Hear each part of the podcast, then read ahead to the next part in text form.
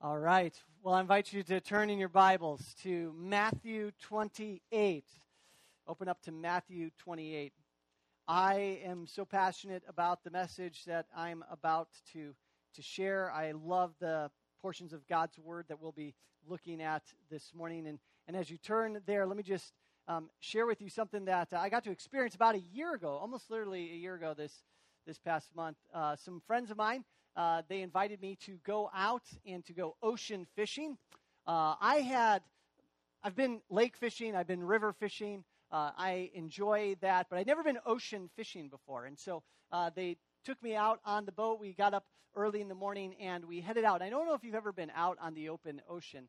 Um, it's, it's quite a thing. When, when I say that we went ocean fishing, we went ocean fishing. Like the, we went out there. We just kept going in a straight line forever and ever and ever. And, and then um, as we were going out, it was it was overcast, so the sun was kind of coming up, but you couldn't see the sun. It just kind of lit up all all around us. And two things stood out to me as we went out there into the ocean. The the first one was the ocean is huge. It's just huge. We just kept going. You know, eventually the shoreline disappears completely, and they keep going and going, and you see nothing. It's huge. The second thing that stood out to me, and it was probably related to the fact that the ocean is, is huge, is how easy it could be to get lost. it was a little disconcerting. Now, the boat we were on was a modern boat, so it had all the technology. We could see where we were on the map, all of the all the technology, you know, the navigational system. It was great, so I was never worried. But I thought to myself, if something were to happen to this navigational system, it's overcast. We don't know if the sun is rising or setting like it would be so easy to get lost. I began to have a greater respect for the sailors of the past and why it was so important for them to have a compass, to have navigational equipment, to be able to tell them where to go. Because when you're out there, you could think, you could feel like you're going in the right direction when in reality, you're off course. And getting off course, not being able to tell east from west or north from south, that could have disastrous consequences. You could expend so much time and energy, think you're going in the right way, when in reality you're going in, in the wrong way. And as you think about the fact that a compass is so important to, to a sailor, because it, it gives them the direction, it gives them the heading of, of where they, they should be going. I, I wonder if we make the same connection to the importance of having direction, for, for having a compass for our lives, and specifically as Christians to know what is it that we're called to? Where's the direction that God calls us to go? This has really stood out to me this past year because as I listen to the media, as I listen to news, as I read blogs, as I just kind of take in the information that's out there, I'm finding something more and more, probably more than, than any other time in, in really um, Christian history, and that is the church, and you and I, as individuals in the church, are being pulled in a lot of different directions. There are a lot of voices speaking into the church and into Christians' lives and saying, here's the direction that you should go.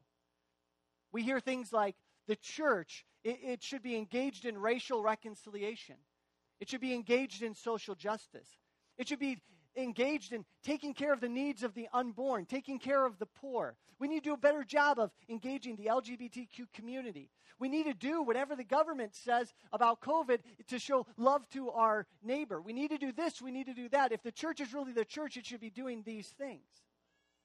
I don't know if you're hearing that, but I'm hearing that. Just more and more, there are all these voices speaking into the directions and the purposes of, of the church and then for us as Christians. And I just, I just wonder Who's right? Who's wrong? What direction should we be going?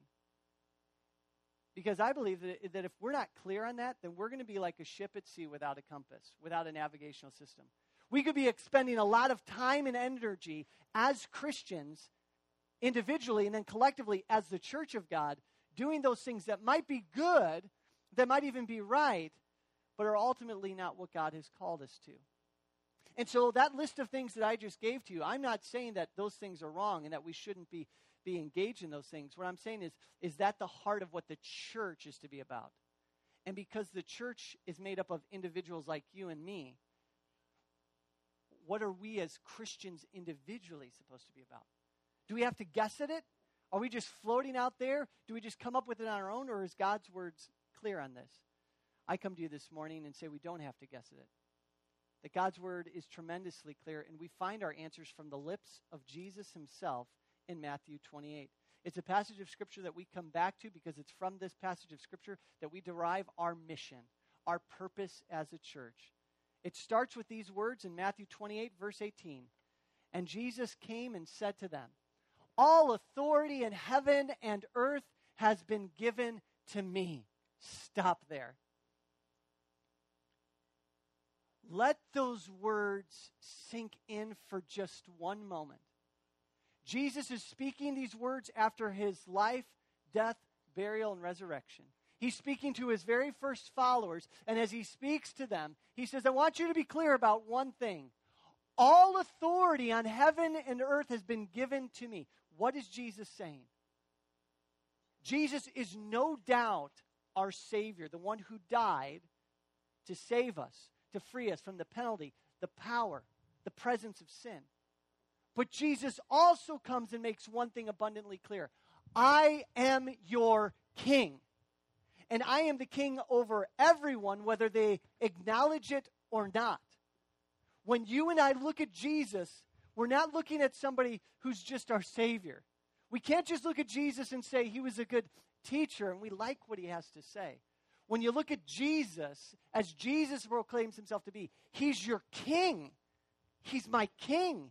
He's our Lord. And what that means is what He commands is what I do. I, you, we, if we are in Christ, owe ultimate allegiance to Him. And so when He speaks, we don't just simply listen. His wish is our what? Command. Well, Jesus doesn't just wish something here. He goes on in this passage and he commands something. He says, With all my authority, with all my power, I come and I give you what is known here as the Great Commission. Go, therefore, and make disciples of all nations, baptizing them in the name of the Father and the Son of the Holy Spirit, teaching them to observe all that I have commanded you. And behold, I am with you what? Always, even to the end of the age. Jesus makes it abundantly clear here is your purpose. Here is your calling. Here is my command upon your life. In your going, as you live your life, whatever that life is, you and I are to make disciples. What, is, what does that mean? In its most fundamental, it's to take people who are not followers of Jesus, to take people who do not recognize Jesus as Savior and Lord and lead them to a place where they would come to know Him and understand Him as the one that they are to give their entire lives to follow. To take those who are not subjects and to turn them into subjects of the one true King. Paul would say it this way. He would give a little nuance to it. He would say in 2 Corinthians 5 18 through 20, I'm not going to read all of it, but he would say this Therefore, we are ambassadors for Christ. God making his appeal through us. Here at Valley Center Community Church, we hear the words of Jesus, we believe the words of Jesus, and so we say yes. We are a people with a purpose, with a mission. And it's not one that we have to guess at. It's not one that we don't have to, to create. It's one that is clearly stated by our King. And that is this we as a church exist to glorify God by being and making disciples of our Lord Jesus Christ. That's what it is. We exist to be and make disciples of our Lord Jesus Christ. The reason why we say we exist to be and make disciples is because you can't make a disciple if you yourself are not a disciple. And so when Jesus calls us to it, this is our mission, this is our heading. Individually, collectively, this is what we are to strive for.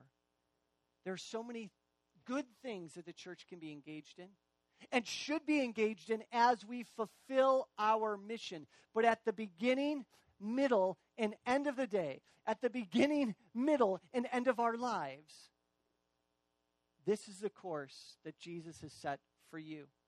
This is the course that Jesus has set for me to live life to make much of Him by living as a disciple of Him and doing that which would lead others to become disciples of Jesus.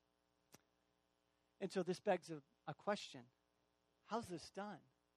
I mean, it seems kind of simple to, to be a disciple of Jesus, to make disciples of Jesus, but how is this done? How do we live to be and make disciples?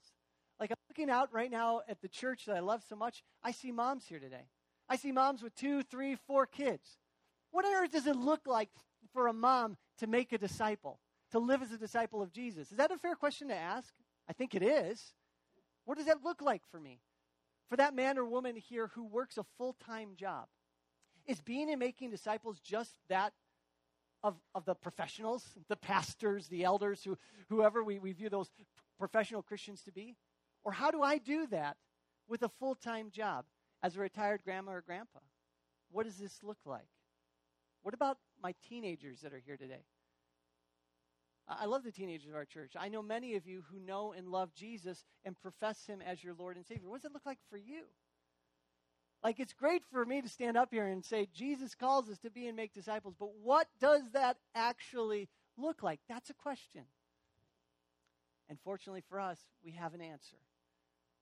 We have an answer for what it would look like for us to actually live this out in the year 2020, to live this out in the midst of a global pandemic, to live this out every single day of our lives. So I want you to turn with me to Acts chapter 2.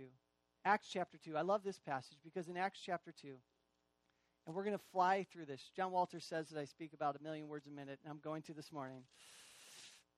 In Acts chapter 2, we see the very first followers of Jesus doing something we see them actually putting into play the words of Jesus. We see them illustrating for us what they understood it looked like to be and make disciples. And we find it in Acts chapter 2, starting in verse 42 through verse 47. I'm going to read it for us. And then from it, we're going to ascertain five things that it looks like for us to live out this mission. Here we go. And they devoted themselves, it says, to the apostles' teaching and the fellowship, to the breaking of bread and the prayers. And awe came upon every soul and many wonders and signs were being done through the apostles, and all who believed were together and had all things in common. And they were selling their possessions and belongings and distributing the proceeds to all as any had need. And day by day, attending the temple together, breaking bread in their homes, they received their food with glad and generous hearts, praising God and having favor with all the people. And the Lord added to their number day by day those who were being what? Saved. There's just some passages that as a preacher, I'm just glad are in the Bible because it makes my job a lot easier.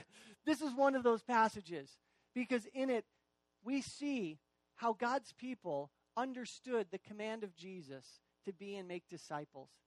We see here these five very unique things that they engaged in, five things that for them really cemented what it meant to live out this mission. And here's the first one it's pretty obvious. It's stated numerous times, and that is they gathered. They gathered. Do you see it there?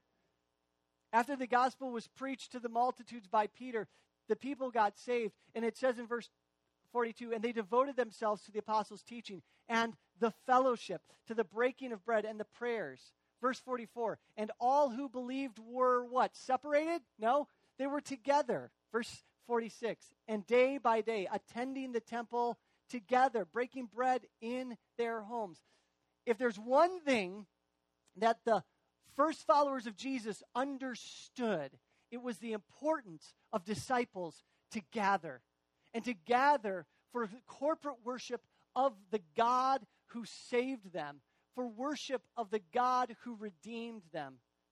In fact, these first followers of Jesus, all they were doing was continuing the pattern of God's people that we see even in the Old Testament. God's people have always been a people who understood the significance of gathering, gathering to worship. This is a pattern that's seen not only here in Acts, but it carries on throughout the rest of the New Testament. When Paul writes his letters, when Peter writes his letters, he writes his letters to churches, churches who would gather regularly for worship. And so we look at this as a church and we say, what does it mean to be and make a disciple? Well, one of the things that it means for us is that we gather for corporate worship. You can see it in your notes there this morning if you want to take them. I put them in this morning. We gather for corporate worship. It's what a disciple does. Disciples of Jesus are those who gather because in our gathering church, listen to me, listen to me. in our gathering, what are we doing? We're taking time out of our week. Our week, when the majority of it is so focused on so many other things, and we're taking time to, to reflect and to recognize that it is our God, above all else, who is worthy of worship. With all the other hours in the week that we have, we're taking and we're setting aside time and we're saying, I need this. I need to be reminded who my God is. I need to, to recognize him, and I need to do it collectively with the saints. And so back in February, when we first talked about this, we said, listen, we're going to be a church that is committed to, to gathering. We want to follow what Hebrews 10:23 says when it says this let us not give up meeting together as some are in the habit of doing, but let us encourage one another, and all the more as you see the day approaching. I shared all the way back in February that what this looks like for us, the expectation that we have for the members of Valley Center Community Church, the thing that we share with the new members of Valley Center Community Church, is, is that we will gather for corporate worship unless illness or the unexpected prevents us from doing so. Because disciples need to gather, to encourage one another in the faith. I, I, I know that um, sometimes that that can be difficult. And, and I know I got a group of people here, but I also know regularly on Sunday morning, we currently have people watching online. I want to speak to those of you that are watching this online right now. Because we're in the midst of a situation where, for many people in our church, um, there's a hesitancy for you to come and to gather with us on Sunday morning. That because of pre existing conditions, because of health concerns, you say, I don't feel safe coming. And for those of you that are watching this online or later, here's what I want to say to you We love you. And I don't want you to hear what I'm saying here about gathering for corporate worship and the importance of this and, and want you to feel like we're judging you and we're coming and we're saying that God doesn't love you, that we don't love you. No, no, we love you. We, we understand that you're in an unexpected time and that your health concerns might not have you joining with us on Sunday morning. And so, so we get that. My encouragement for those of you who watch us online because of those reasons is this keep setting aside time each and every week to gather with us as best you can to watch these services. So that's for you. But for the rest of us who feel like we, we can come here and that we can gather, we don't have those pre existing conditions, we're not worried about that. Um, I want to speak to you and some that will watch us even later. That there's one group of people, and you know who you are because you've actually talked to me. You've talked to others on staff, and you say, Dave, man, it has been so awesome what you guys have been doing online. It's so nice to sit on my bed with my cup of coffee and my 65 inch TV and just watch this on Sunday morning. Uh huh. You know who you are, right? Listen, if that's you, if, if, if you're not coming because it's just more comfortable to watch at home. Um, here's what I would I would say. A few weeks ago, my nine year old daughter came to my wife Hannah, and she said, she said, "Can we just stay home today and watch the church service on TV?" All right, pastor's kid, right? Yeah, like it's so it's real. Like I get it. I know it's more comfortable. My nine year old said, "Can we can we just do that?" And my wife said something I want to share with you. I thought this was really good she looked at her and she said, Sweetie, she said, imagine if you were going to be having your birthday party. And, and, imagine if you invited your friends and family to come to the birthday party and everybody responded and said, You know what? Um, we're going to just watch your party online. We're not going to come to your house. We're just going to watch it online. How would you feel? She said, I wouldn't feel so great. Why wouldn't you feel so great? Said, because people wouldn't be here. It wouldn't be fun. It wouldn't be a celebration without the people here. Hannah said, Well, that's what it's like when the people of God don't gather together. It's not much of a celebration. We can't fulfill what God's word calls us to, to encourage one another in the faith, if we're not lifting up our voices and doing that. There's members of our church family that just simply can't come right now. And they're grieved and it hurts them that they can't, they can't be here. But if you can be here, listen, we believe that God's word calls us to gather together. It's what we do, it's how we encourage one another in the faith because it's only also by gathering that the second thing can happen that we see in this text. It's not just that we gather for corporate worship. Look at verse 42. And they devoted themselves to the apostles' teaching and the fellowship. It wasn't just that they gathered and fellowshipped and worshiped, they devoted themselves to the apostles' teaching. There's this overarching picture in the Bible that when you become a follower of Jesus, you start as a baby and then you continue to mature and grow in your faith. And the way that you do that is through coming to the teaching and the hearing of the Word of God. That we don't stay as babies in the faith. But as Paul said to Timothy, he said this He said, For while bodily training is of some value, godliness is of value in every way, as it holds promise for the present life and also for the life to come. So train yourselves in godliness. We believe that to be and make disciples involves us not just gathering for worship, but doing something very specific. And that is that we grow spiritually in our knowledge and application of the gospel of Jesus Christ. Like it's not just to come and to, to sit and to worship and just to fellowship, it's to be intentional about your own spiritual growth. You can't stay the way that you are. We believe that every single Christian here today should know more of Jesus a year from now than they do today. And that every single Christian here today should not just know more of Jesus, but should be living a life differently than they do today because they now know more of Jesus. That we don't just stay static, we don't just stay where we are. We continue to grow in our knowledge and understanding of the gospel of Jesus Christ. And we believe it takes place on two levels. Number one, it takes place personally. You have to own your personal growth. If you say, I'm a disciple of Jesus, you can't just sit back. There, there's this little meme that I, that I saw of a child in school, and, and this is what he's doing. He's looking at a book, right? And this is what he's doing with his book. He's taking the book, ready? Watch this. And, and he's doing this. Do you know what he's doing? He's, he's like, if I just scoop the knowledge up, I'm going to I'm to take it in. And I look at him like, that's so cute, but he's not going to learn that way. You, you can't just pretend that you can just come and you're just going to automatically, just magically start, start to learn and grow. No, we have to personally apply ourselves to the Word. Do you own your spiritual growth? The second thing is this we're called to grow in community. This is why we're once again offering this fall connection groups, men's Bible study, women's Bible study, Paul's going to be doing youth group. When we get over to the church property, Tony's going to start doing some Sunday school as well for the kids. Like we want to grow in community. Take advantage of these things. This is what it means to be and make disciples. Is that is that we own our spiritual growth, that we desire to grow in our understanding of who he is and what he has done for us. We gather, we grow. There's something else though these disciples, they gave. They gave. Look at this. Verse 42 again, or verse 44. And all who believed together had all things in common. And they were selling their possessions and belongings and distributing the proceeds to all as any had need. And day by day, attending the temple together and breaking bread in their homes, they received their food with glad and generous hearts. These first disciples of Jesus got something. They got the fact that Jesus Christ gave everything for them, gave his very life to save and to redeem a people who were once far off. And because Jesus is the ultimate giver, if we're following him and if he's a giver, then that automatically makes us what? Givers. And so the way that we capture it here at Valley Center Community Church is we say to be and make disciples means that we give we give of our talents, that's our abilities. We give of our treasures, our financial resources, and we give of our time in service to Christ and His church. This is what we see these people doing.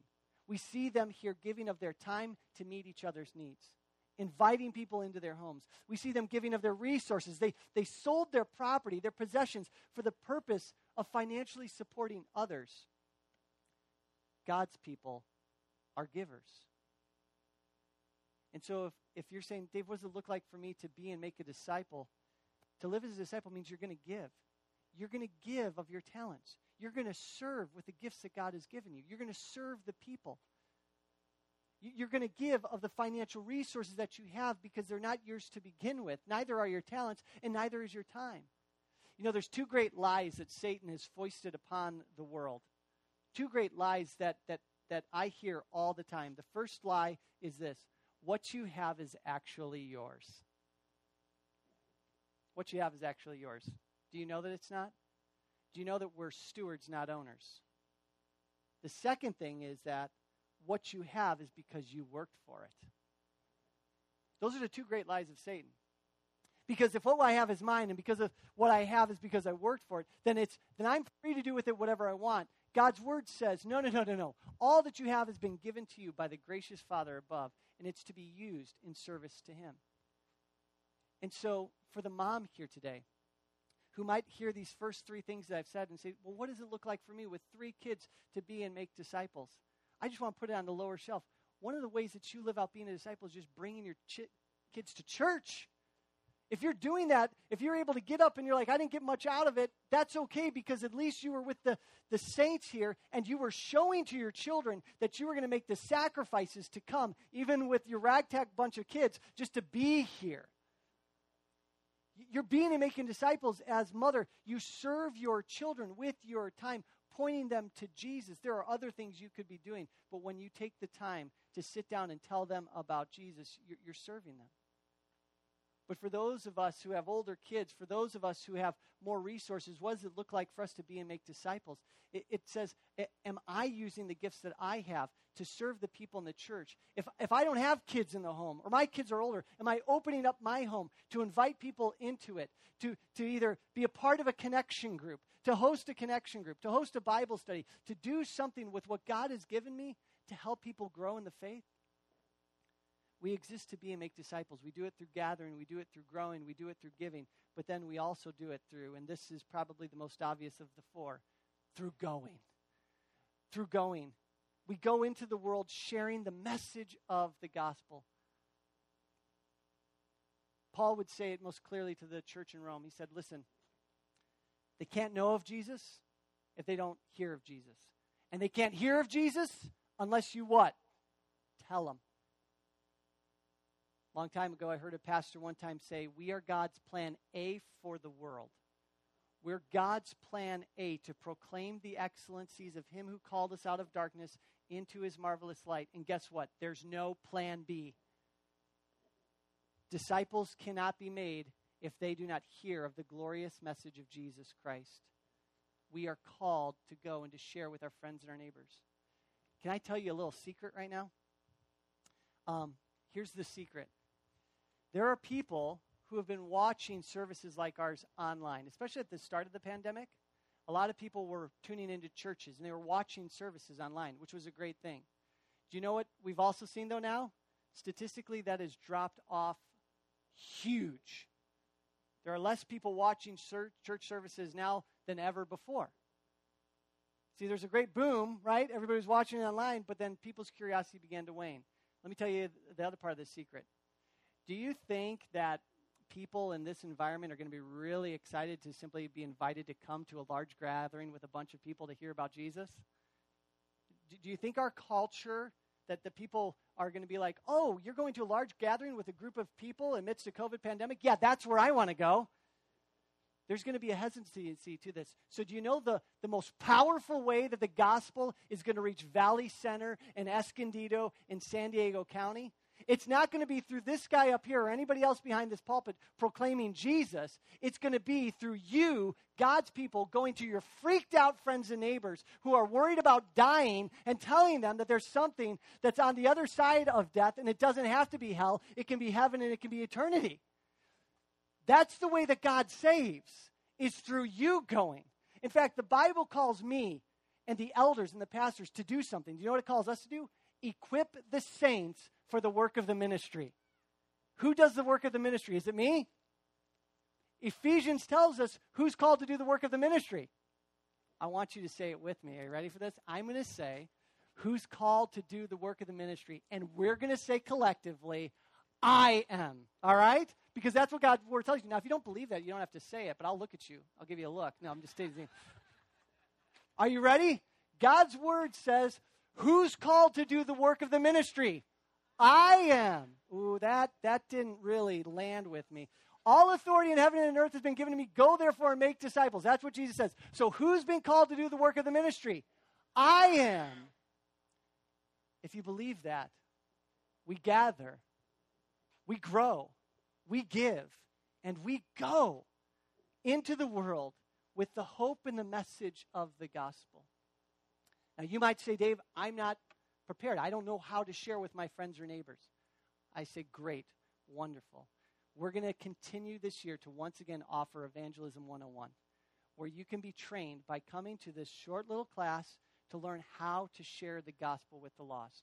Also, if you're not a member of Valley Center Community Church yet, but you want to become a member, part of the membership process is going to be helping you know how to share your faith because this is a core value of our church. But there's one final thing, and this I close with. It's not just that we gather, it's not just that we go, it's not just that we give, and it's not just that we grow. There's one little final point, and it's raised in this text over and over again. To be and make disciples, we pray. We pray. We pray because the King, above all kings, invites us to make our needs and requests known to Him. Jesus Christ, the one who can actually save, Jesus Christ, the one who can actually produce the fruit of the gospel in hearts and minds, invites you and invites me to come before his throne. And so in verse 42, here's what we see it says, And they devoted themselves to the apostles' teaching and the fellowship, to the breaking of bread and the prayers. God's people, as we fulfill his mission, continue to come before him in prayer, praising him for who he is in prayer, making known to him our needs, which is why one of the things we encourage every person at this church to have is a weekly list of the lost that they are praying for. Our God invites us to pray and He answers prayers. It's not always the way we anticipate, but He hears the prayers of His people. He's not like a judge, as we saw in the parables this summer, who doesn't care. No, instead, He's a precious Father who says, Make your needs known to me, and then just sit back and watch and see what I can do. Church, this is our mission to glorify God by being and making disciples of our Lord Jesus Christ. You and I do that as we look to gather for corporate worship, as we look to grow spiritually, taking advantage of those things that God's church provides for us personally, collectively, as we give of our time and our treasure and our talents. And then as we go, sharing the hope of the gospel and bathing all that we do and all that we say in prayer because we know that our God is faithful to answer the prayers of his people as they go. Because behold, he says, I am with you always, even to the end of the age. Let's pray together. Lord, as we bow our heads in this moment, we're putting into application one of the things that we believe it means for us to live as followers of you, to not be cut off from communication with you, but to daily bring our needs, our requests, our desires to you. Lord, forgive me. Forgive me for being so prone to run to even do all these other things before coming to you first, even in prayer. Lord, for those of us that might even be here today, prayed for many things over the years and haven't necessarily seen those prayers answered, Lord. For any of us that might be wavering in our faith, I would pray that today even the testimony of what you've done in answering these bigger prayers concerning the new church campus, concerning our worship on Sunday morning, Lord, would, would stir us to believe that you're going to continue to show yourself faithful in answering our prayers as we look to align our lives under your mission of being and making disciples. Help us, Lord, in this. We pray and we ask. And all God's people said, Amen. Amen.